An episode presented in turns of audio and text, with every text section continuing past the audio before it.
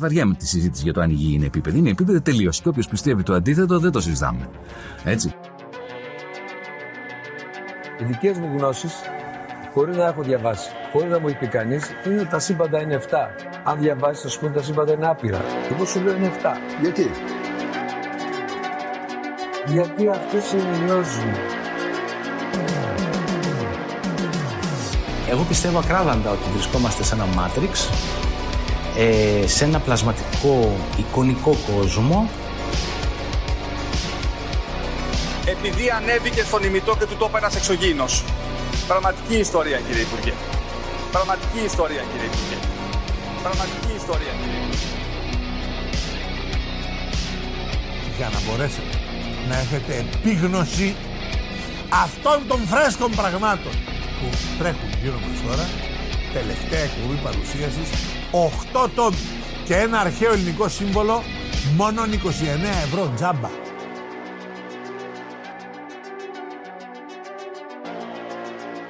Φίλες και φίλοι, σας λείψαμε. Καλώς ήρθατε σε άλλο ένα επεισόδιο της Λέξης των Συνωμοσιών. Όπως πάντα μαζί μου, ο φίλος μου ο Γιώργος. Γιώργο, πώς είσαι σήμερα; Γεια σου Δήμο, τι κάνεις; Όλα καλά εδώ πέρα. Ψινόμαστε λίγο. Έχει ανέβει η θερμοκρασία επικίνδυνα τον καιρό που λείψαμε.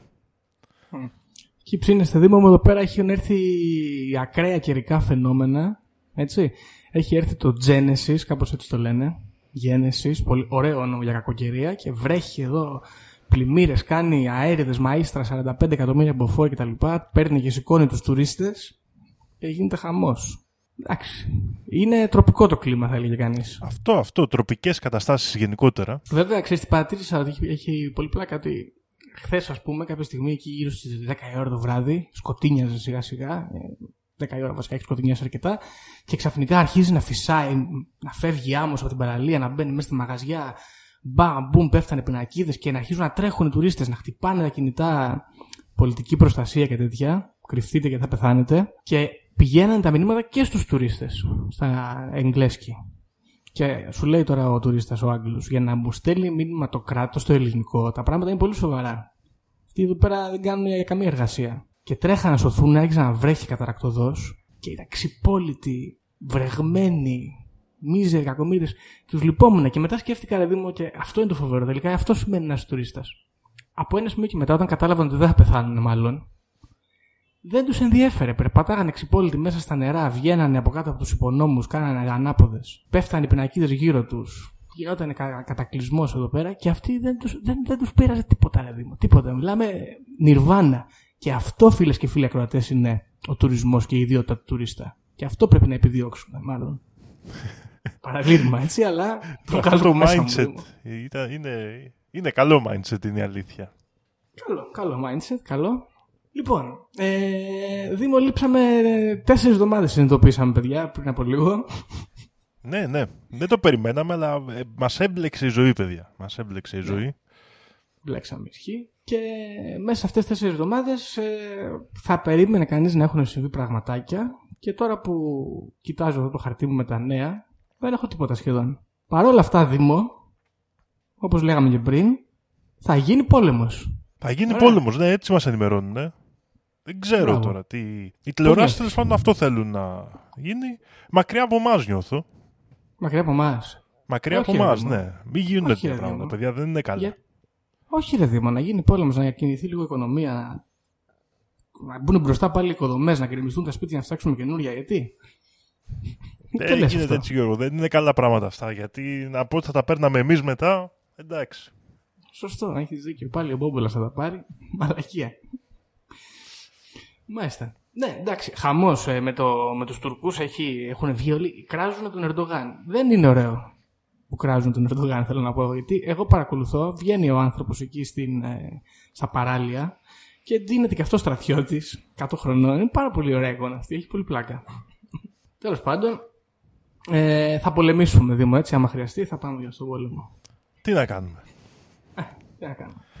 Μιμηδιακώ επικίνδυνη η κατάσταση και άλλο ένα ωραίο, ξέρεις, ε, άλλη μια ωραία αίσθηση που μας προσφέρουν απλόχερα τα μέσα μαζικής ενημέρωσης τελευταία. Τι, εντάξει, μην ε, χαλαρώνετε. Θα βρούμε άλλο πανικό. Α, λες ότι είναι φτιαχτό εσύ. Δεν ξέρω. Λέω ξέρω. ότι Εντάξει. υπάρχει περίπτωση. Υπάρχει περίπτωση. Υπάρχει μια περίπτωση. Σωστό, σωστό. Μάλιστα, τι άλλα, έχουμε κάνει άλλο νέο, έχεις παρατηρήσει τίποτα εσύ, μήπως; Δεν ξέρω κι εγώ να σου πω την αλήθεια, νιώθω ότι δεν θυμάμαι τίποτα. Τι έγινε όλο τον καιρό που λείπαμε, έγινε Eurovision, είχαμε μιλήσει, είχαμε μιλήσει. ε. Μιλήσαμε για Eurovision, είπαμε βέβαια. Ναι, μόνο όντως, Ισπανίας. τώρα που το λες, Ε, δεν, το, δεν είναι δεν φοβερό. θυμάμαι νέα. Δεν είναι, φο- είναι, είναι ακραίο. Δεν έχω παρακολουθήσει πάντων. κι εγώ. Βέβαια. Όχι, Δήμο, είναι καλοκαιρινή ραστόν λέγεται αυτό. Δεν σε νοιάζει τίποτα. Ίσως. Ίσως αυτό. Ξοδεύουμε όλη μας την ενέργεια, ξέρεις. Να υποδεχτούμε τους τουρίστες, να πάρουμε κι εμείς κάτι από το mindset που είπες εσύ πριν, ότι φέρνουν στην Ελλάδα. Ναι. Λίγο αυτή τη χαλαρότητα. Λοιπόν, ε, σε αυτό το σημείο να πούμε ότι, παιδιά, θα το πω έτσι, επιθετικά μπαίνω. Δεν φταίω μόνο εγώ που δεν γράψαμε, που δουλεύω και έχω λίγο πρόβλημα. Φταίει και ο Δήμος. Δήμο, φταίς. Ναι, ναι. Φταίω. Φταίς και, φταίς και εσύ, έτσι, μπράβο. Λοιπόν, φταίς. Γιατί, πού είχες πάει, να πούμε εδώ στους ακροατές μας; Πήγα για πρώτη φορά στη ζωή μου στη Γαλλία, παιδιά. Στην Τουλούζ Στην Τουλούζ. Και Μπράβο, έχεις γράψει να και ο κάνω ένα Κέρουακ σχόλιο βιβλίο. εδώ. Ναι. Να κάνω ένα σχόλιο εδώ, Γιώργο, πριν πούμε για τον Κέρουακ. Τι είναι αυτοί οι Γάλλοι, ρε; Τι σου κάναν οι Γάλλοι, ρε, μάνα; Ρε, όλο τσαμπουκάρε. Έρχονται και Τσακωθήκες. σε κόβουνε στην ουρά. Έρχονται οι υπάλληλοι, σε βρίζουνε. Τι είναι αυτό, ρε; δεν Εντάξει. το έχω ξαναδεί σε χώρα αυτό το πράγμα. Κάτσε ρε μαν, περίμενε λίγο. Περίμενε, περίμενε. Η Τουλούζ που είναι ακριβώς στη Γαλλία, κάτσε να δω. Είναι, βο... Είναι νότια. είναι νοτιοδυτικά, ας πούμε, κοντά στα Πυρηναία. Κοντά στα Πυρηναία. Ε, είναι εντάξει. Είναι στην Νότια Γαλλία, είναι σκληρά τα πράγματα, έχω ακούσει. Ρε, είναι όλο σου τζαμπουκά και μόλις τους βάλεις φωνές, μετά κοτεύουνε λίγο. Δεν Τους κάνουν, έβαλες κάνουν, φωνές. το ολοκληρώνουν το beef. Τσακώθηκες δηλαδή, αλήθεια. Ε, βα- δεν ήταν ρε. Ερχόντουσαν, σε σπρώχνανε να βγεις από το μετρό. Σε... Σου λέω πολύ αγένεια. Πολύ αγένεια. Δεν το έχω ξαναδεί, παιδιά, εγώ αυτό σε χώρα. Μπορεί να έτυχε τώρα, δεν ξέρω. Γιατί Ναι, ξέρεις, καμιά εντάξει, φορά δεν- τα άστρα. Ναι, δεν θέλω ναι, να πω ότι για- όλοι οι Γάλλοι είναι έτσι. Αλλά, παιδιά, εμένα η προσωπική μου εμπειρία σε αυτό το ταξίδι ήταν ε, άστα να πάνε. Μμ. Και το Μάλιστα. άλλο το καλύτερο είναι ότι μετά, Γιώργο, όπως σου έλεγα και πριν, επέστρεψα στο Ηράκλειο Ναι. και είχα πει εγώ όταν κοίταζα τα εισιτήρια, λέω να είχε κάπου σε μια χώρα στο εξωτερικό και στο Ηράκλειο. Και λέω θα πάω σε ελληνικό μέρος. Μπορεί να βγω, να ξέρω, να βρω- πάρω και κάτι να φάω. Στο εξωτερικό δεν έχει.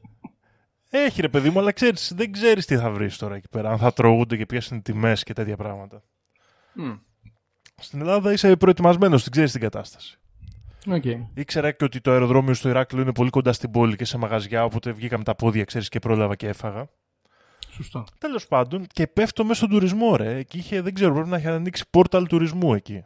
Πύλη. Ε, ναι. ρε. Και δεν έβρισκα χώρο να σταθώ όρθιο στο αεροδρόμιο, παιδιά. Δεν το έχω ξαναζήσει αυτό. Χαμός, ε. Αφού βγήκα έξω και ξαναπέρασα έλεγχο, δεν την πάλευα μέσα. Τι λες, ρε, μάγκα. Πολύ, πολύ Σκληρό. χαμός λέμε. Ναι, ναι, ναι. Εντάξει, πάμε καλά. Το είπε και ο Υπουργός εδώ ότι γίνεται χαμός με τουρίστες και τέτοια. Οπότε πάμε καλά, φίλες και φίλοι. Λεφτά, πολλά λεφτά με τη σέσουλα φέρνουμε από το εξωτερικό. Πάμε τσίτα γκολ, ναι. Τι ήταν, Να με, κάνουμε. με κόστος βέβαια, αλλά δεν πειράζει, εντάξει. Λοιπόν, τώρα πρόσεξε Δήμο, μιας και ε, αναφέραμε τη γαλλια επειδή ήξερα ότι πήγε στη Γαλλία, εγώ το, έτσι, είχα ενημερωθεί. Σήμερα θα φέρω θέμα γαλλικό. Εντάξει, δεν θα πάμε Ωραία. στην ε, Αμερική εντελώς, θα πάμε λίγο στην Αμερική. Κυρίως θα πάμε στη Γαλλία και μάλιστα θα πάμε πάλι στη Νότια Γαλλία για να ελέγξω εδώ τις σημειώσεις μου, γιατί νομίζω ότι είναι- δεν κάνω λάθος. Η πόλη για την οποία θα μιλήσουμε βρίσκεται. Για να δούμε εδώ. Ναι, ναι, στη Νότια Γαλλία, σωστά. Ξέρεις ένα μέρο ένα μέρος που λέγεται Pont Saint Esprit ή κάπως έτσι μεταγάπτεται στα γαλλικά μου. Πόντσε είναι σπίτι, όχι, δεν μου λέει κάτι. Ωραία. Είναι ένα μικρό χωριό. Πολύ μικρό χωριό, τύπου 30.000 άτομα έχει το 2011 στην τελευταία απογραφή που κάνανε. Ε, βρίσκεται κοντά στη, με- μεταξύ Μομπελιέ και Μασαλίας, ας πούμε. Ωραία. Και εμείς θα μιλήσουμε για αυτό το μέρος, όχι σήμερα, αλλά το μακρινό 1951. Ωραία. Εκεί λοιπόν το μακρινό 1951 έχει γίνει ο πόλεμος, έχει τελειώσει ο πόλεμος. Όπως ε, μπορεί να γνωρίζουν μερικοί ακροατές, η Γαλλία δυστυχώς δεν τα πήγε πολύ καλά στο δεύτερο παγκόσμιο, ιτήθηκαν λίγο γρήγορα και ε, εγκαταστάθηκε μια ας πούμε δοσύλλογη κυβέρνηση η οποία συνεργάστηκε με τους Ναζί και έκανε και κάποια πράγματα που θα, τα, θα περίμενες να κάνει κάποιο φασιστικό καθεστώς. Δηλαδή, ένα από αυτά που έκανε ήταν να ιδιωτικοποιήσει και να κάνει μονοπόλιο στην, ε, στον πρωτογενή τομέα σε διάφορους κλάδους. Ωραία. Εμάς αυτό μας ενδιαφέρει, διότι στη συγκεκριμένη περίπτωση η κυβέρνηση Βύση, όπως λεγόταν, δημιούργησε ένα παρακλάδι κρατικό, ας πούμε, που λεγόταν Office National Interprofessionnel des Cereals, κάπως έτσι, ή αλλιώς ο ΝΙΚ, και στην πραγματικότητα αυτό που έκανε είναι να δημιουργήσει ένα κρατικό μονοπόλιο, ωραία, στα σιτηρά. Εντάξει. Αυτή η υπηρεσία δεν ε, διαλύθηκε μετά την ε, διάλυση αυτής της δοσύλλογης κυβέρνησης και παρέμεινε και το 1951 για το οποίο θα μιλήσουμε υπήρχε ακόμα. Να σε ρωτήσω κάτι. Αυτό Ναι. ήταν ε, σαν συνεταιρισμός, δηλαδή όλοι οι αγρότες έπρεπε να πουλάνε εκεί υποχρεωτικά, ας πούμε, ή ήταν, είχε και υπαλλήλους αγρότες; Μμμ, να σου πω την αλήθεια, θα σου πω αμέσως. Δεν ξέρω, αλλά θα διαβάσω εδώ και θα σου πω. OK, OK. Ε, αυτό που κάνανε αυτοί είναι, είναι ότι ελέγχανε τη διακίνηση. Α, Άρα πουλάγανε Ωραία. όλοι οι αγρότες αυτούς Πουλάγανε- υποχρεωτικά. Ακριβώς. Και μετά αυτοί πουλάγανε σε επιμέρους ε, καταστήματα ας πούμε, και παραγωγούς.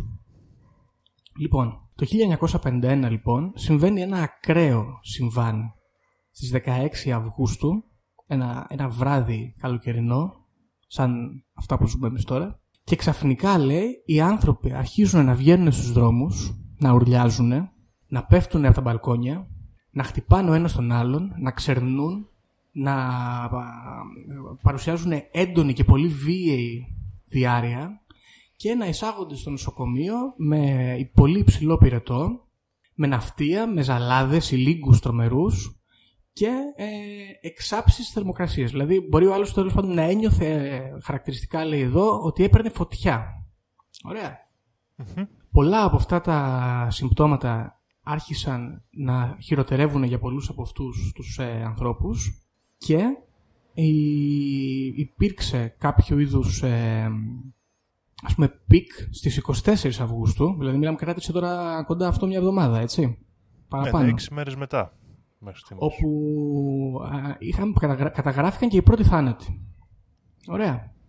Ναι, ναι. Τώρα, μιλ- μιλάμε για ένα σύνολο 250 καταγεγραμμένων περιπτώσεων, όπου 50 από αυτούς τους ανθρώπους εισήχθηκαν σε άσυλο για τρελούς και καταγράφηκαν και επίσης 7 θάνατοι. Λοιπόν, θα περιγράψουμε τώρα κάποιες από τις μαρτυρίες ε, για το πώς ε, βίωσαν ας πούμε, αυτή την κατάσταση οι, οι συμμετέχοντες. Λέει ας πούμε εδώ πέρα ένας κύριος, ο οποίος ε, τώρα είναι λέει 87 χρονών. Ήτανε απέσιο. Ένιω, είχα, είχα την αίσθηση ότι συρρυκνώνομαι και συρρυκνώνομαι και συρρυκνώνομαι. Ένιωθα ότι φλόγες και ερπετά τυλίγονταν γύρω από τα χέρια και τα πόδια μου. Ωραία. Με πήρανε, λέει, σε ένα, δωμα... σε ένα... σε ένα νοσοκομείο και με βάλανε σε ένα δωμάτιο όπου αρκετοί άνθρωποι ήταν δεμένοι με αλυσίδες στα κρεβάτια και χτυπιόντουσαν, ουρλιάζοντας και βγάζοντας αφρούς. Προσπαθούσαν να ξεφύγουν και κάποιοι από αυτούς φωνάζαν ότι θέλουν να πηδήξουν από το παράθυρο. Αυτή είναι μία μαρτυρία. Μία άλλη μαρτυρία λέει ότι ένα 11χρονο αγόρι προσπάθησε να πνίξει τη μητέρα του. Ενώ η γιαγιά, ας πούμε, της οικογένειας χτυπούσε το, σώ- το σώμα της στον τοίχο, επανειλημμένος, και εισήχθη στο νοσοκομείο με σπασμένα όλα της τα πλευρά. Ένας άνθρωπος φώναζε από, την, από τα κεραμίδια του σπιτιού του ότι είμαι αεροπλάνο, είμαι αεροπλάνο, πήδηξε, έσπασε και τα δύο του πόδια, σηκώθηκε πάνω και έτρεξε για καμιά πενταριά μέτρα μέχρι που σοριάστηκε στο έδαφος λιπόθυμος. Και άλλες τέτοιες ε, τρομακτικές λοιπόν καταστάσεις περιγράφηκαν. Οι γιατροί περιέγραψαν τη νύχτα αυτή ως μια, απο, μια νύχτα αποκάλυψης. Μιλάμε για πολύ σκληρές καταστάσεις, έτσι. Δηλαδή, την πρώτη μέρα, Γιώργο, είχαμε πολλ... είχα, ας πούμε κρούσματα, γιατί εγώ τώρα στο μυαλό μου έχω βάλει ότι αυτό είναι η δηλητηρίαση, η αρρώστια, κάπως Μμμ. έτσι. Αλλά, ε, ο- δηλαδή, τα περισσότερα κρούσματα βρέθηκαν την πρώτη μέρα, Υπήρχε... όχι, μαζικά, όχι, κάπως; 24 Αυγούστου υπήρχε το peak, ας πούμε. Ωραία. Δηλαδή, σιγά σιγά εμφανίζονταν όλο και περισσότεροι, όλο και περισσότεροι και κάποια στιγμή στις 24 Αυγούστου, σύμφωνα με τους γιατρούς, ήταν η νύχτα στην οποία έγινε πανζουρλισμός, ας πούμε. Ναι, ναι, στην κατάλαβα. πόλη, στο, χω- στο χωριό αυτό, ας πούμε. Λοιπόν, τώρα, ε, αφού γίνεται όλη αυτή η ιστορία, ε, προφανώς παρεμβαίνει το κράτος και στέλνει δύο γιατρούς να κάνουν μια έρευνα πάνω σε αυτό το περιστατικό. Συγκεκριμένα είναι, πώς είναι έτσι αυτά τα γαλλικά ονόματα, ρε Σίδημο, να πούμε. Dr. Vieu και Dr. Gabay.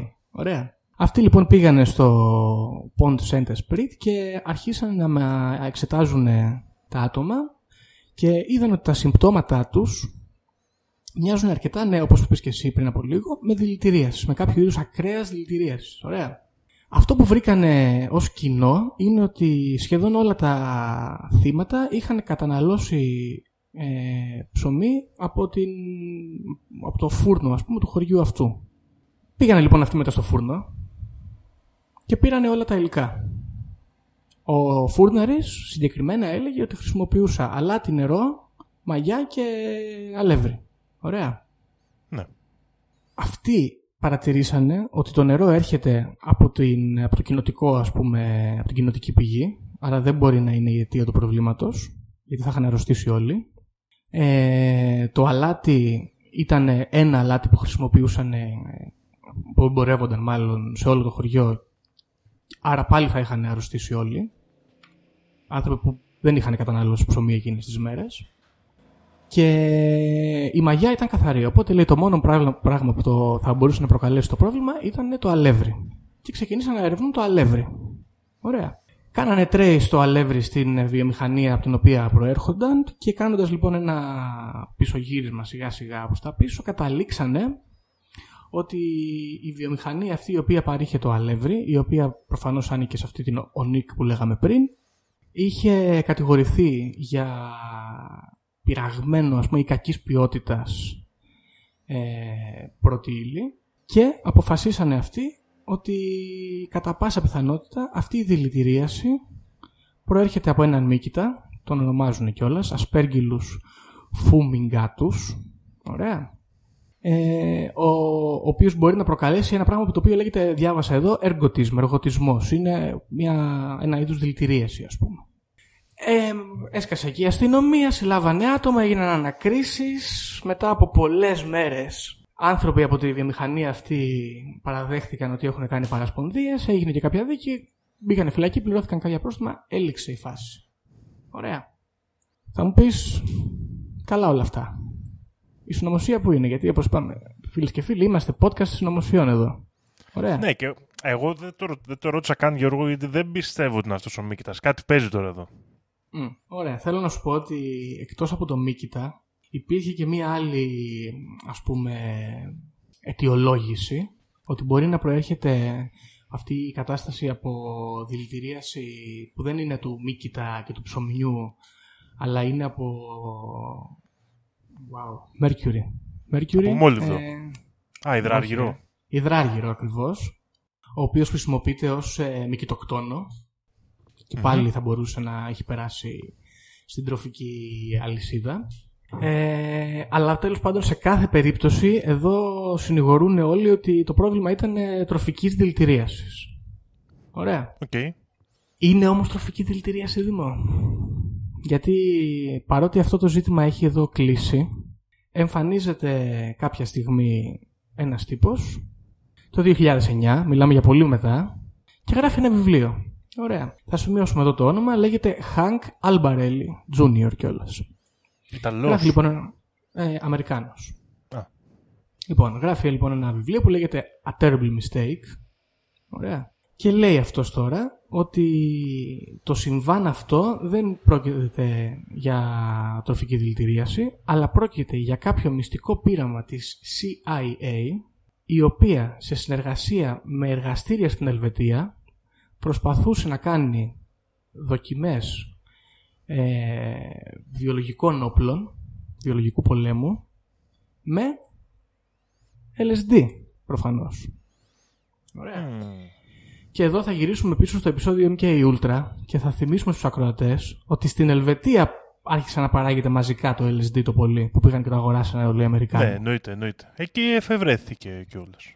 Τον Άλμπερτ Χόφμαν. Σωστά. Νομίζω, Γιώργο, Τώρα. ότι τότε την είχα ξανασυναντήσει αυτή την ιστορία. Τώρα μου το θυμίζεις, έτσι που λες.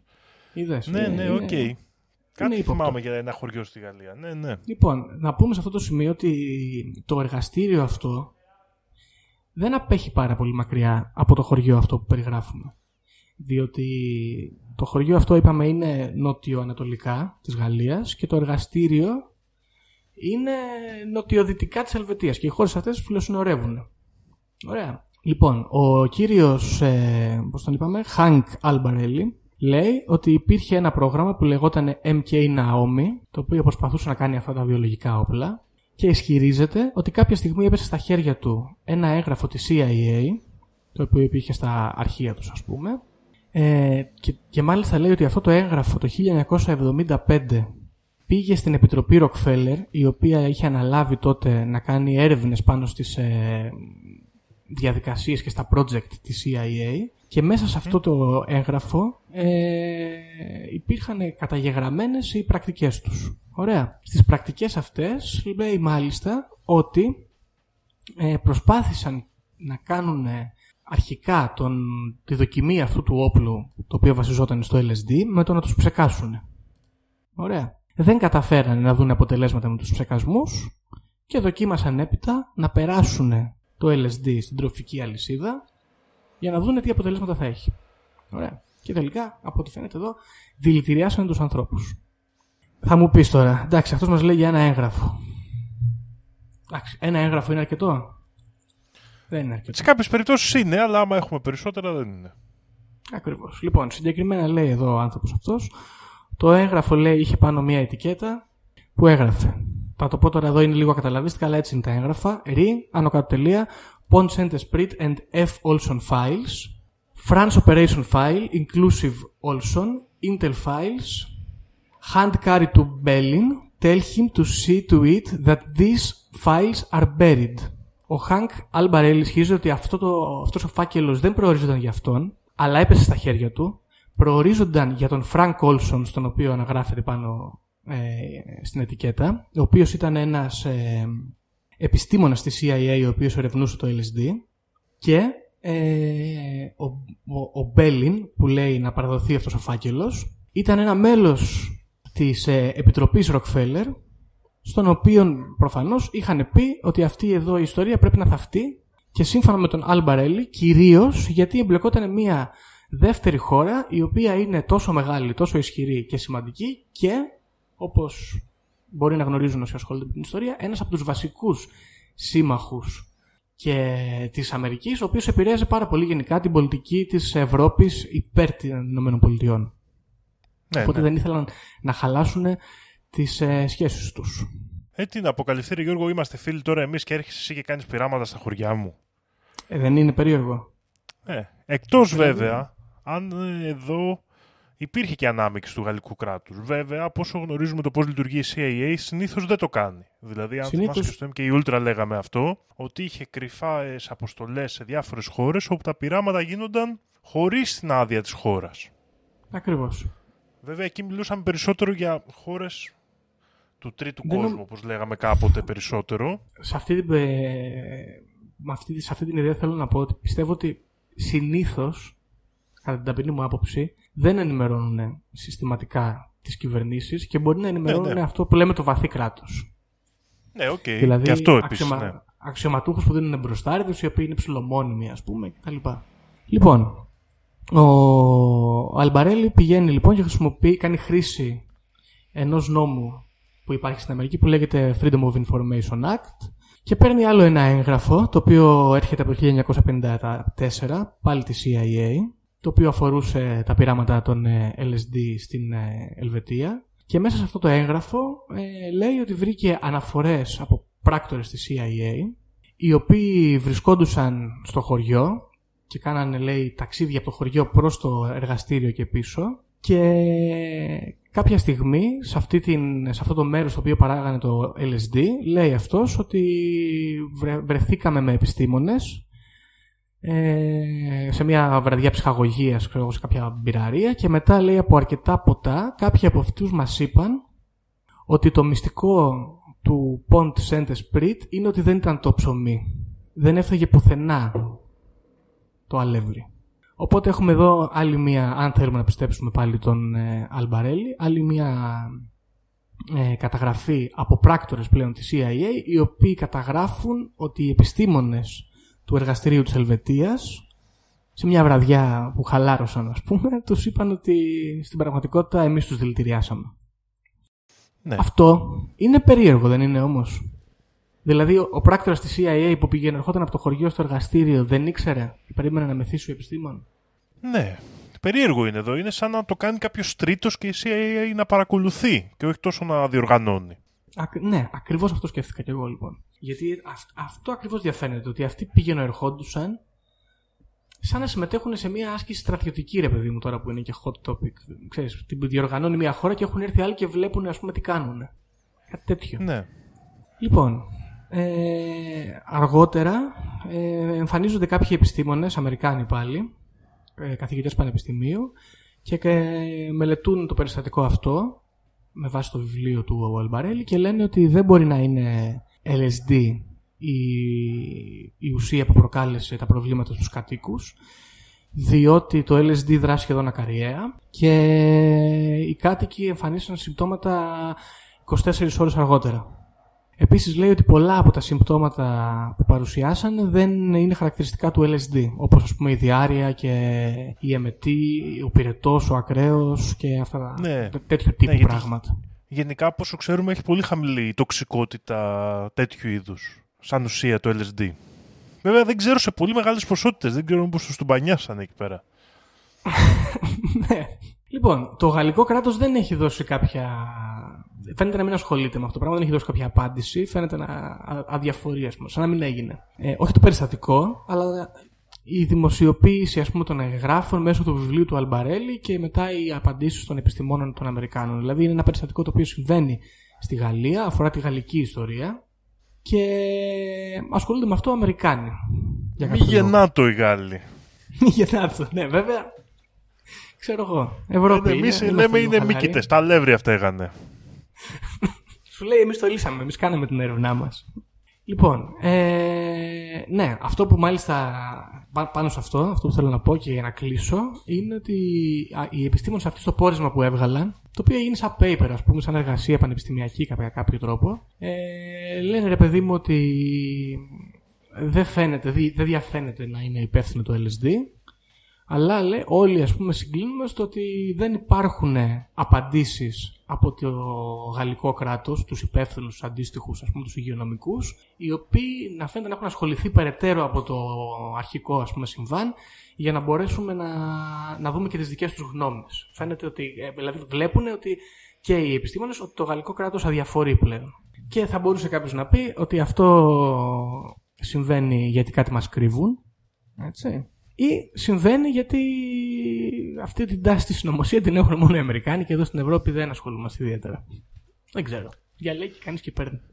Κοίτα, είναι και λίγο λογικό ε, να ψάχνεις τη σύνδεση αν είσαι Αμερικάνου και συνωμοσιολόγου, γιατί η CIA ε, κάνει τέτοια πράγματα. Οπότε θεωρώ ότι αν είσαι Αμερικάνος και ακούσεις αυτή την ιστορία, είναι πολύ πιθανό να συνδέσεις τη CIA και με αυτή την Αμερικανοκεντρική άποψη που έχουν πάντα οι Αμερικάνοι για το σύμπαν.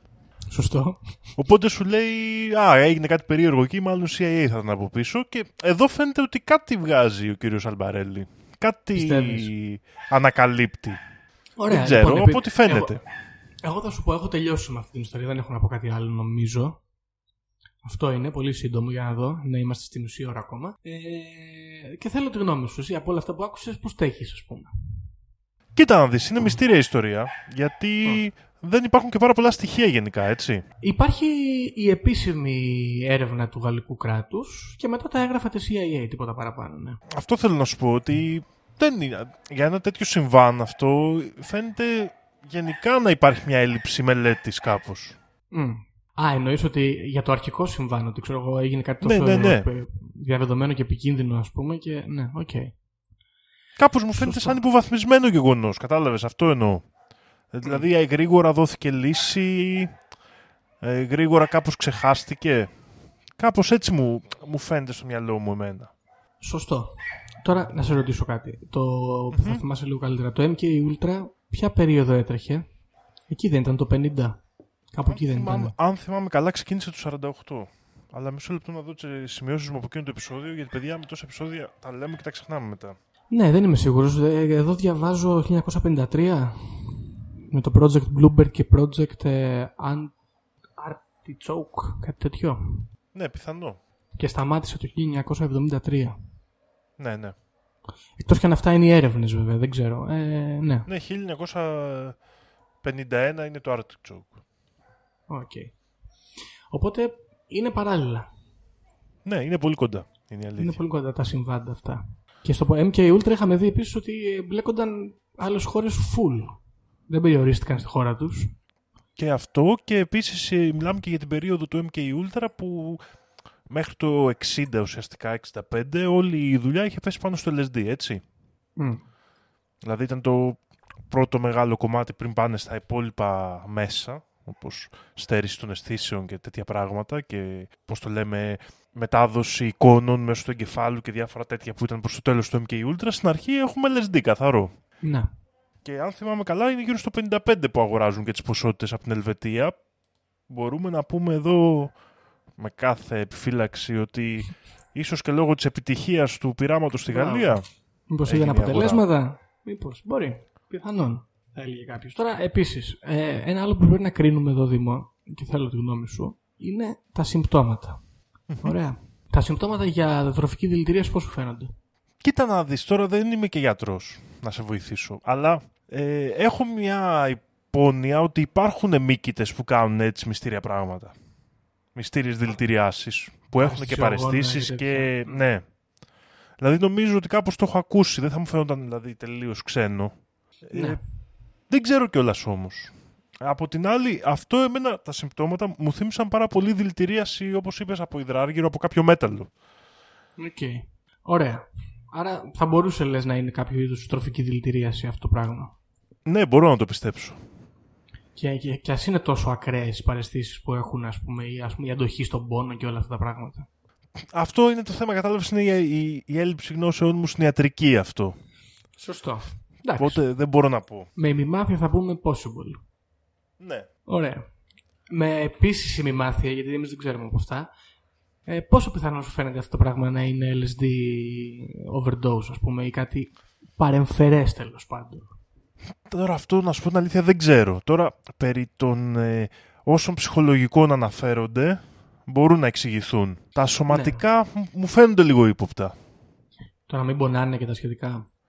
Όχι, πιο πολύ η διάρροιες, πυρετοί, Αυτά δηλαδή Οκ. νόσεις ή τέτοια, γιατί σου λέω, θυμάμαι ότι έχω διαβάσει ότι η τοξικότητα του LSD ως προς τέτοιες, ε, φυσιο- ως προς τη φυσιολογία του ανθρώπου, ας πούμε, είναι πάρα πολύ χαμηλή. Οκ. Οπότε δεν ξέρω σε τι ποσότητες πρέπει να φτάσουμε για να δημιουργήσει τέτοια συμπτώματα. Μμ, Σωστό. Βέβαια, α, εδώ είναι η απορία που μου δημιουργήθηκε, γιατί εγώ δεν είχα μελετήσει το MK Ultra καθόλου. Ε, αυτοί, ας πούμε, παίρνανε καθαρό LSD και το μοιράζανε στον κόσμο ή μη- παίζανε με το LSD. Και δίνανε Τώρα αυτό διάφορα, δεν- ας πούμε. Αυτό δεν το ξέρω να σου πω την αλήθεια. Δηλαδή, φτιάχνανε Ε- κοκτέιλ θανάτου για τα χωριά της Γαλλίας, κάτι τέτοιο εννοείς. Ναι, μήπως ας πούμε με βάση το LSD φτιάχνανε άλλα πράγματα τα οποία μπορούν να εξηγήσουν ας πούμε την, ε, τις διάρρειες και τους αμετούς και όλα αυτά. Πιθανότατα, αλλά να σου πω κάτι. Πιστεύω ότι υπάρχει πιο απλή εξήγηση για αυτό. Okay. Ε, επειδή μιλάμε και για το 51, που και τα προγράμματα στην Αμερική, τα σχετικά με τα ψυχεδελικά, είναι, όπως είπαμε, πολύ στα σπάργανα. Μήπως είναι κάποιος άλλος παράγοντας βιολογικός; Α, εννοείς ότι δεν είναι ξέρω εγώ τύπου εφαπτώμενος στο MK Ultra εδώ το, το, το ζήτημα, Ναι. αλλά είναι κάποιο άλλο βιολογικό όπλο ας πούμε. που Κάποιο άλλο πρόγραμμα που είναι ένα βιολογικό όπλο, ας πούμε. Φτιάξει. Μμ. Που μπορεί και μύκητας. Μπορεί και ο, ο ίδιος μύκητας για τον οποίο συζητάμε ότι πέρασε στο ψωμί. Σωστό, βέβαια, θέλω να πω σε αυτό το σημείο ότι σύμφωνα με τον Αλμπαρέλη, τα αρχεία στα οποία αναφέρεται τη CIA, που πέσαν στα χέρια του, κάνουν αναφορές στη διεθυλαμίδη, έτσι λέγεται η ουσία, που είναι συστατικό του LSD. Ναι, οκ. Οπότε, α, αυτός, ως- α, ε, οπότε συσχε- συσχετίζει έτσι τα πράγματα. Κατάλαβες, σου λέει ξέρω εγώ, ότι το μυστικό του Pont-Saint-Esprit ήταν η διεθυλαμίδη. Θα μου πεις εντάξει, θα μπορούσαν να χρησιμοποιήσουν και αυτό και όχι το LSD, απλά το συστατικό. Ναι, αυτό. κοίτα. Η αλήθεια είναι ότι εδώ δημιουργείται αυτό το πρόβλημα ακριβώς. Ότι έχουμε κάτι που με την, όπως είπαμε και πριν, η μη μαθή, ας πούμε, εμπειρία μας φαίνεται ότι δεν δουλεύει έτσι. Από την άλλη, ξέρεις, δεν ξέρουμε. Και, δεν είμαστε, εγώ δεν είμαι σίγουρος προσωπικά ότι δεν μπορεί να δουλέψει έτσι. Αλλά ταυτόχρονα έχεις και το έγγραφο της CIA που χωρίς αυτό δεν μπορεί να στηριχτεί τίποτα, έτσι. Μμ. Καλά, ναι, όλη η ιστορία είναι αυτά τα δύο χαρτιά που πέσαν στα χέρια του. ξέρεις, δεν έχουμε κάποια άλλη μαρτυρία, περίεργη τύποι, men in black, να κυκλοφορούν στο χωριό και τέτοια. Και επίσης και αυτό είναι λίγο περίεργο, δεν ξέρω. Το ότι δεν πήγαινε ερχόντουσαν ε, ύποπτοι τύποι, λες. Ναι. Όχι, αλλά ξέρεις τι γίνεται τώρα εδώ πέρα. Επειδή υπήρχε ακριβώς αυτή ο ΝΙΚ, η υπηρεσία η κρατική, αυτό που καταλήγω εγώ να βλέπω, ας πούμε, αν πιστέψω τη συνωμοσία, είναι ότι όλη αυτή η δηλητηρίαση ξεκινάει από την ε, μεταφορά, ας πούμε, των σιτηρών από το κέντρο στους, ε, στα επιμέρους ε, σημεία πώλησης. Γιατί, όπως είπαμε και στην αρχή, υπήρχαν ε, διάφορες ε, αναφορές και παράπονα, ας πούμε, για ένα συγκεκριμένο κατάστημα που προμήθευε τους φούρνους με αλεύρι, ε, το οποίο και καταδικάστηκε στο τέλος. Μια, ένας συνεταιρισμό, ας πούμε. Οπότε θα μπορούσε να πει κανείς ότι. το οποίο δεν βρισκόταν στο χωριό, βρισκόταν σε άλλη περιοχή. Την έχω κιόλας. Σεν Μαρτίν Λα Ριβιέρ. Είναι πιο κεντρικά. Ε, οπότε, αν κυκλοφορούσαν κάπου, ας πούμε, αυτοί οι πράκτορες, θα ήταν μάλλον σε εκείνη την περιοχή. Κατάλαβες; Εκεί που θα πήγαινε ας πούμε, το LSD να μολύνει το σιρτάρι για να φύγει το ψωμί, ας πούμε, για να τους δηλητηριάσει. Κάτι τέτοιο σκέφτομαι. Άρα η, η υπόθεση εδώ είναι ότι από ένα κεντρικότερο πρατήριο σε σιταριού, ας πούμε, ξεκίνησε η δουλειά, αλλά στοχευμένα για το συγκεκριμένο χωριό. Δηλαδή μόνο τα φορτία που φεύγανε για αυτό το χωριό. Γιατί από ό,τι έχω καταλάβει δεν είχαμε ε, περιστατικά σε γειτονικά χωριά ή περιοχές που προμήθευε εκείνο το πρατήριο. Ή Δεν είχαμε τέτοια περιστατικά. Είχαμε ε, παράπονα όμως για πιο ελαφριές περιπτώσεις. Και όχι, όχι τόσο μαζικές και όχι τόσο ακραίες. Οπότε θα μπορούσε κάποιος να πει ότι από εκεί ξεκίνησε η φάση, εκεί μπορεί να υπήρχαν οι πράκτορες, εκεί εστιαζόταν το πρόβλημα, στο Saint Martin Larvier. Απλά στο χωριό αυτό το Pont Saint Esprit ήταν εκεί που ε, ουσιαστικά έπιασε ε, το πείραμα. Κάτι τέτοιο. Έπεσε η περισσότερη ποσότητα. Εκεί τους, τους, ναι, τους- γιατί τους ψεκάσανε και όλους αυτούς πρώτα και δεν έπιασε. Τους κατούρισε ο Θεός αυτούς, δηλαδή μου, την πατήσανε σε αυτό το χωριό. Είναι, ναι. ε, πα- παιδιά μακριά από εμάς. στα άλλα τα χωριά να κάνετε πειράματα. Όχι στα δικά μας. Είναι πρόβλημα αυτό. Παιδιά, αυτό εντάξει. Δηλαδή, το πρόβλημα ξέρεις ποιο είναι, Γιώργο, εμένα, τι, α, όλη αυτή η ιστορία που μιλάμε τώρα μου θυμίζει μια πραγματική συνωμοσία για την οποία δεν θυμάμαι αν μιλήσαμε στο επεισόδιο για τις συνωμοσίες που βγήκαν αληθινές. Που έχει να κάνει με τον δηλητηριασμό όλων μας από μόλιβδο. Από, το, από τη βενζίνη, από την, αμόλυβδη- από την σούπερ βενζίνη που λέγαμε παλιά. Οκ. Δεν ξέρω. Και εσύ θα, θυ- πιστεύω Γιώργο θα τη θυμάσαι τη σούπερ βενζίνη; Ναι, με. Δεν υπήρχε όταν ήμασταν Ναι, πιτσιρικάδες. ναι, ναι. Ε, το οποίο αποδεδειγμένα μπήκε και στην παραγωγή δηλαδή και γνωρίζαμε τις συνέπειες. Γίνανε λίγο μόκο από τις εταιρείες. Καθώς η εταιρεία που έφτιαξε... Ψάχνανε τότε αυτοί. Ξέρεις, στο, στο αυτοκίνητο είναι αυτό που μπορεί να έχετε ακούσει που λέμε παθαίνουν πυράκια. Οκ. Τα πυράκια τι είναι, είναι όταν από τη συμπίεση της βενζίνης αυτή αναφλέγεται μόνη της πριν πάρει από τον μπουζί, οπότε σε λάθος σημείο του πιστονιού ας πούμε. Οκ. Και αυτό δημιουργεί πρόβλημα γιατί η μηχανή πιέζει να κατέβει, γίνεται η έκρηξη πριν την ώρα της και χαλάει τις μηχανές πολύ γρήγορα Σωστό. και χάνεις και σε απόδοση. Σωστό. Ε, και βρήκανε τότε ότι το πιο οικονομικό υλικό, είχαν βρει και άλλα που ήταν πιο ακριβά και δεν συνέφερε, αλλά το πιο οικονομικό υλικό που παρομοίωζε τη, το, το μείγμα αυτό που λέμε βενζίνη με το καθαρό οκτάνιο, γι' αυτό λέει, έχεις ακούσει που λέμε 100 οκτανίων, Ακριβώς. σημαίνει ότι δεν κάνει πυράκια. Ναι, ναι, ναι. Η συμπίεση δηλαδή που μπορεί να δεχτεί πριν την αυτανάφλεξη δεν σημαίνει ότι πάει καλύτερα το αμάξι, αλλά κάνει λιγότερα πυράκια. Ε, όταν λοιπόν ε, βρήκαν για το μόλιβδο, διαβάσανε τα έγγραφα. Ήταν ένας συγκεκριμένος επιστήμονας που μου διαφεύγει τώρα το όνομά του. Το οποίο ο μόλιβδο, ξέρεις, προκαλεί πρώτα απ' όλα α- αλλαγή πολλές ψυχολογικές αλλαγές. Τελευταίες έρευνες δείχνουν ότι μεγάλα, μεγάλη σύνδεση υπάρχει με την ίδια την εγκληματικότητα σε κοινωνικό επίπεδο. Και σε περιοχές που υπάρχει μόλιβδο, ας πούμε. Ακριβώς έδειχνε, παραδείγματος χάρη, την εγκληματικότητα, την καμπύλη στο Σικάγο, παραδείγματος χάρη, θυμάμαι, Μμμ. σε μια έρευνα. Και την καμπύλη της εγκληματικότητας. Οκ. Και ακολουθούσαν ακριβώς την ίδια πορεία. Τέλειο. Πραγματικά, δηλαδή με το που σταμάτησε η σούπερ βενζίνη και περάσαν στην αμόλυβδη, έπεσε σε πολύ πιο χαμηλό επίπεδο η ίδια εγκληματικότητα πολύ αργότερα. Οκ. Συν πολλές άλλες, πολλά άλλα προβλήματα υγείας που είχαν δημιουργηθεί και σκέφτεσαι ότι καμιά φορά ξέρεις αυτό μπορεί να γίνεται και εμένα μου χαλάει λίγο την αισθητική βέβαια. Απλά για καπιταλιστικούς λόγους, για λόγους να βγάλουμε περισσότερα λεφτά και τέτοια. Και εδώ θέλω να πω ότι αν κάποια οργάνωση, κάποιος οργανισμός, κάποια εταιρεία θέλει να πειραματιστεί πάνω μου, προτιμώ να πειραματιστεί για προσπαθώντας να ελέγξει το μυαλό μου. από το να βγάλει 5 ευρώ παραπάνω. Εντάξει. δηλαδή, αν, υπα- αν υπάρξω τέτοιο θύμα, Ναι, άμα μα ακούει κάποιος εδώ που ενδιαφέρεται. ναι, προτιμώ να το κάνει CIA από το Zuckerberg, ας πούμε, για να βγάλει 5 ευρώ ναι, παραπάνω. θα σας στενοχωρήσω, ρε μου, αλλά. Μάλλον. Κατά πάσα πιθανότητα δεν ισχύει και αυτό, αυτό είναι γιατί η εποχή μας είναι απεσιόδοξη. Ναι, παιδιά. ρε γάμο το. Είναι η δυστοπία που λέγαμε. Δεν έχει φαν. Ναι. Εντάξει. Κρίμα. Α, λοιπόν, Δήμο, ξέχασα να σου πω αυτό, ρε, εσύ. Πω, πω. Λοιπόν, κάποια στιγμή, αλλά δεν έχω την ημερομηνία εδώ, εμφανίζεται ένας τύπος ο οποίος λέγεται Steven Kap- Kaplan ή Kaplan, δεν ξέρω, ο οποίος είναι ι- ιστορικός στο ε, Cornell University, ο οποίος ασχολείσαι- ασχολείται με τρόφιμα και την ιστορία, ας πούμε, τη, τη γαστρονομική και γράφει ένα βιβλίο, ας πούμε, για το περιστατικό αυτό, ή μάλλον κάποιο άρθρο υποθέτω, για το περιστατικό αυτό το, στο, στο χωριό αυτό, το ονομάζει The Cursed Bread και μέσα σε αυτό το άρθρο γράφει ότι δεν ε, τεκμηριώνει, μάλλον ότι δεν πιστεύει ότι είναι το LSD, δεν φαίνεται τα συμπτώματα να ταιριάζουν, αλλά σύμφωνα με τις γνώσεις του πάνω στην ε, παραγωγή ας πούμε του ψωμιού και στα υλικά που υπήρχαν εκείνα τα χρόνια και στις τεχνικές που χρησιμοποιούσαν και επίσης με βάση τα, τα περιστατικά δηλητηριάσεων που υπήρχαν εκείνα τα χρόνια δεν πιστεύει εξίσου ότι πρόκειται για εργοτισμό, δηλαδή για το συγκεκριμένο μύκητα, αυτό τον Aspergillus Για το Μίκητα, ναι. φουμιγκάτους. Οπότε εδώ γίνεται το ερώτημα, ξέρω εγώ, αν δεν είναι ούτε τα LSD ούτε ο μύκητας, τι άλλο μπορεί να είναι ύποπτο και θα έρθουμε εδώ πίσω σε αυτό που έλεγες πριν. Ίσως μόλιβδος, ίσως δηλητηριάζαν το νερό για κάποιο άλλο λόγο, ποιος ξέρει. Κοίτα, τώρα μια σύνδεση που κάνω εγώ τελείως για κλάματα Ναι. είναι ότι στη Γαλλία 400 χρόνια πριν αυτό το συμβάν Ναι. έχουμε στο Στρασβούργο αυτό που λέγαμε το... που ήταν εκείνη η επιδημία που χορεύανε και Α, πεθαίνονταν. μέχρι, και μέχρι πέθαναν. θανάτου, ναι, μπράβο.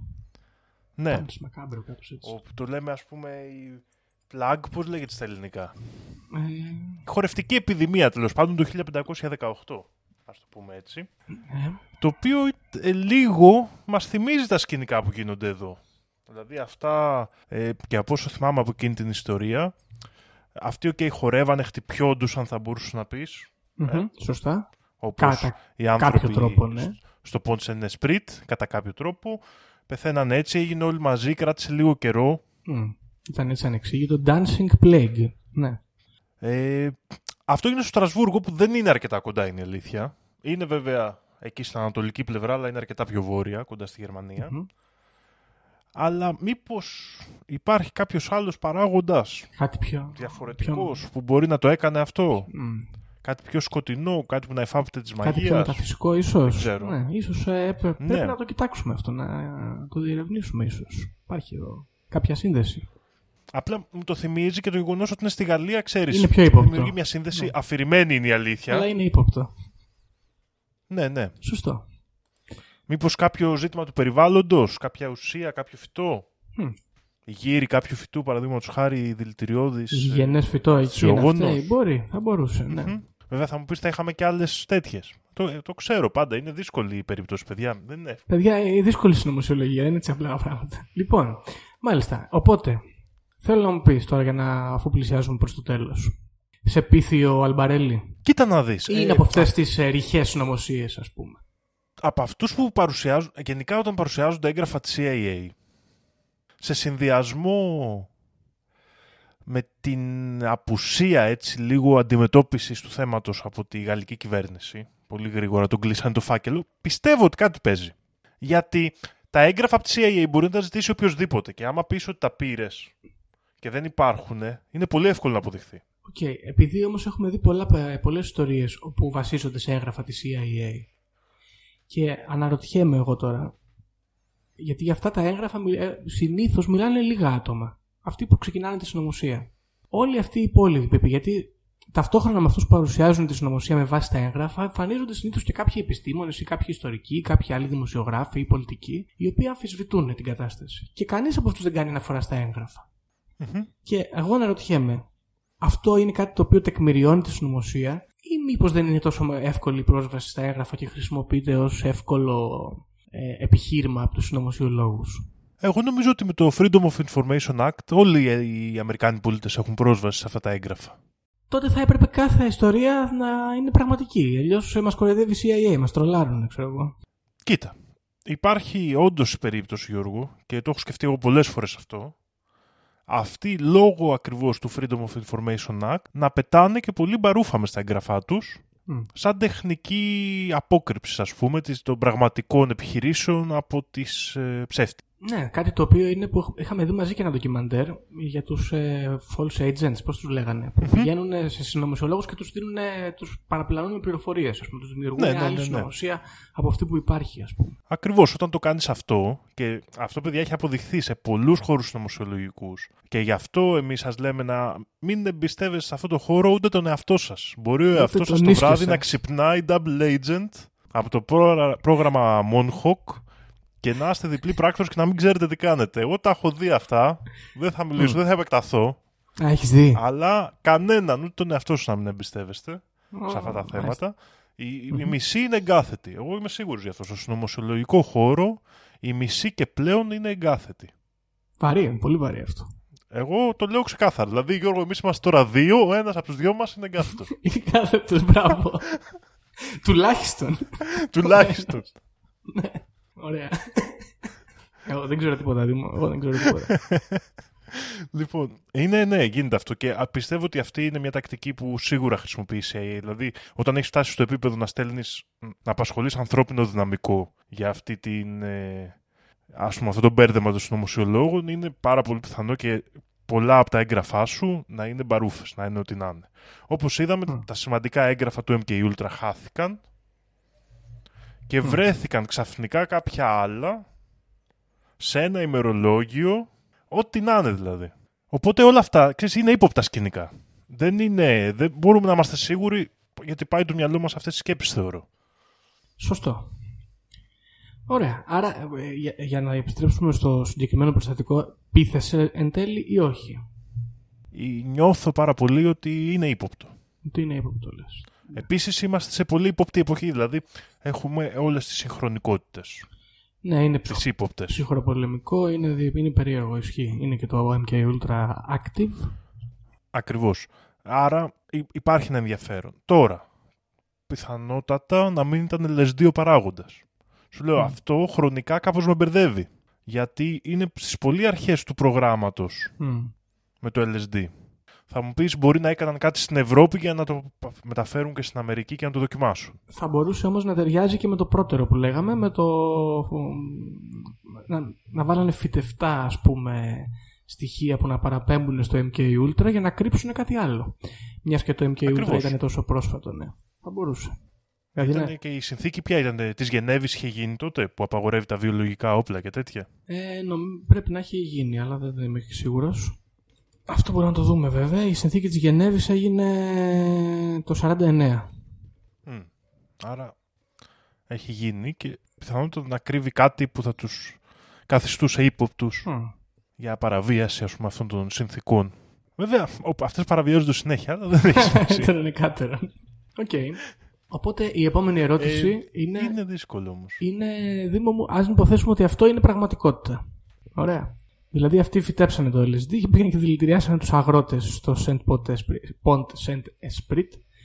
Ε, αισθητικά πώς σου κάθεται αυτό; Αισθητικά πιστεύω ότι είναι μια καλή ιστορία γιατί ε, είναι καλό ένα παράδειγμα του πώς οι Αμερικάνοι και γιατί ίσως κάποιες φορές παρασχολούμαστε παιδιά ασχολούμαστε και ασχολούνται μαζί μας Σωστό. Αυτοί φταίνε. είναι, είναι, είναι ανακατοσούριδες δεν κάθονται εκεί πέρα στη χώρα του να περνάνε καλά Τα έχει πει. έρχονται όλη την ώρα Γεια, γεια σου Δήμο.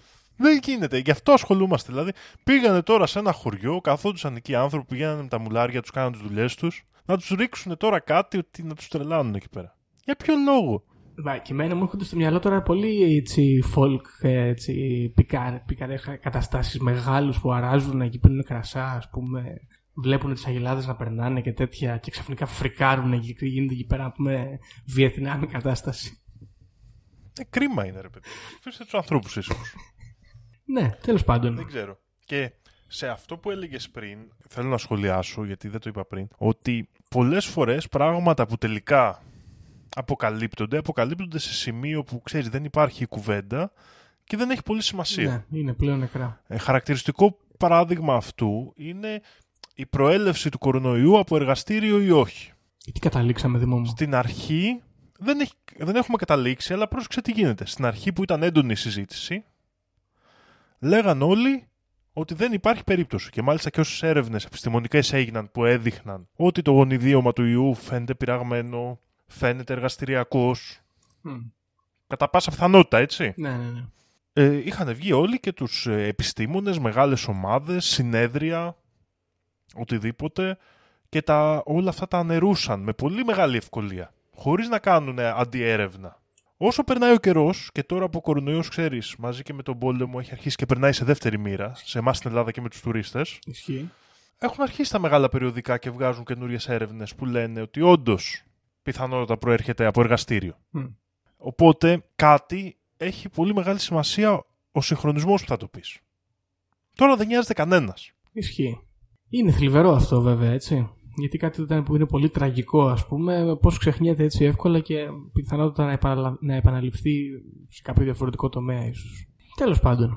Λοιπόν, Δήμο μου, αυτή ήταν η ιστορία που είχα εγώ να φέρω σήμερα. Σύντομη, γιατί παιδιά δουλεύουμε κιόλας. Έχει, έχει κάποια στοιχεία που έχουμε ξανααναφέρει. Σου λέω επαναλαμβανόμαστε λίγο, αλλά έχει πλάκα λίγο το, το συγκεκριμένο περιστατικό ως περιστατικό με αυτά που πάθαν όλοι αυτοί. Ε, και εγώ δεν έχω κάτι άλλο να προσθέσω. Δεν ξέρω αν έχεις κάτι στο μυαλό σου άλλο. Όχι, όχι. Ωραία. Τους την κάνανε στους Γάλλους. Τους την κάνανε, κρίμα. Ναι, τους κάνανε τρίπλα, μπατήσανε.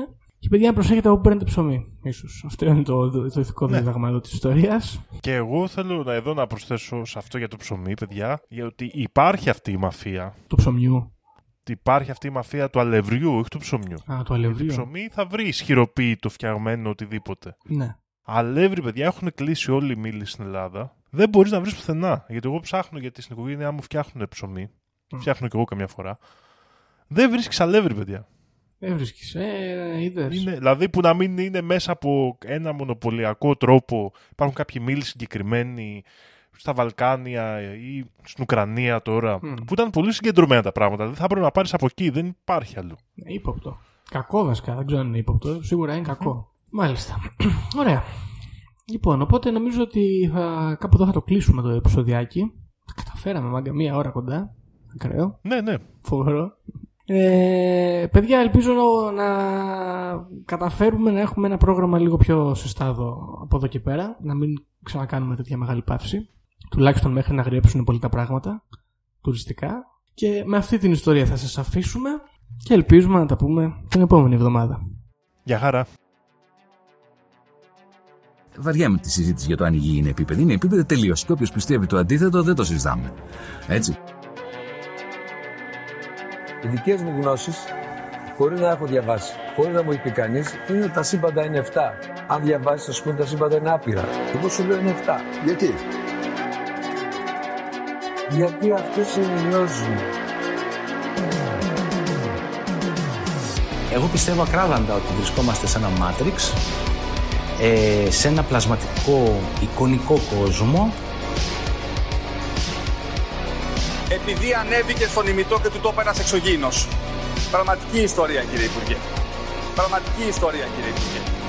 Πραγματική ιστορία, κύριε Υπουργέ.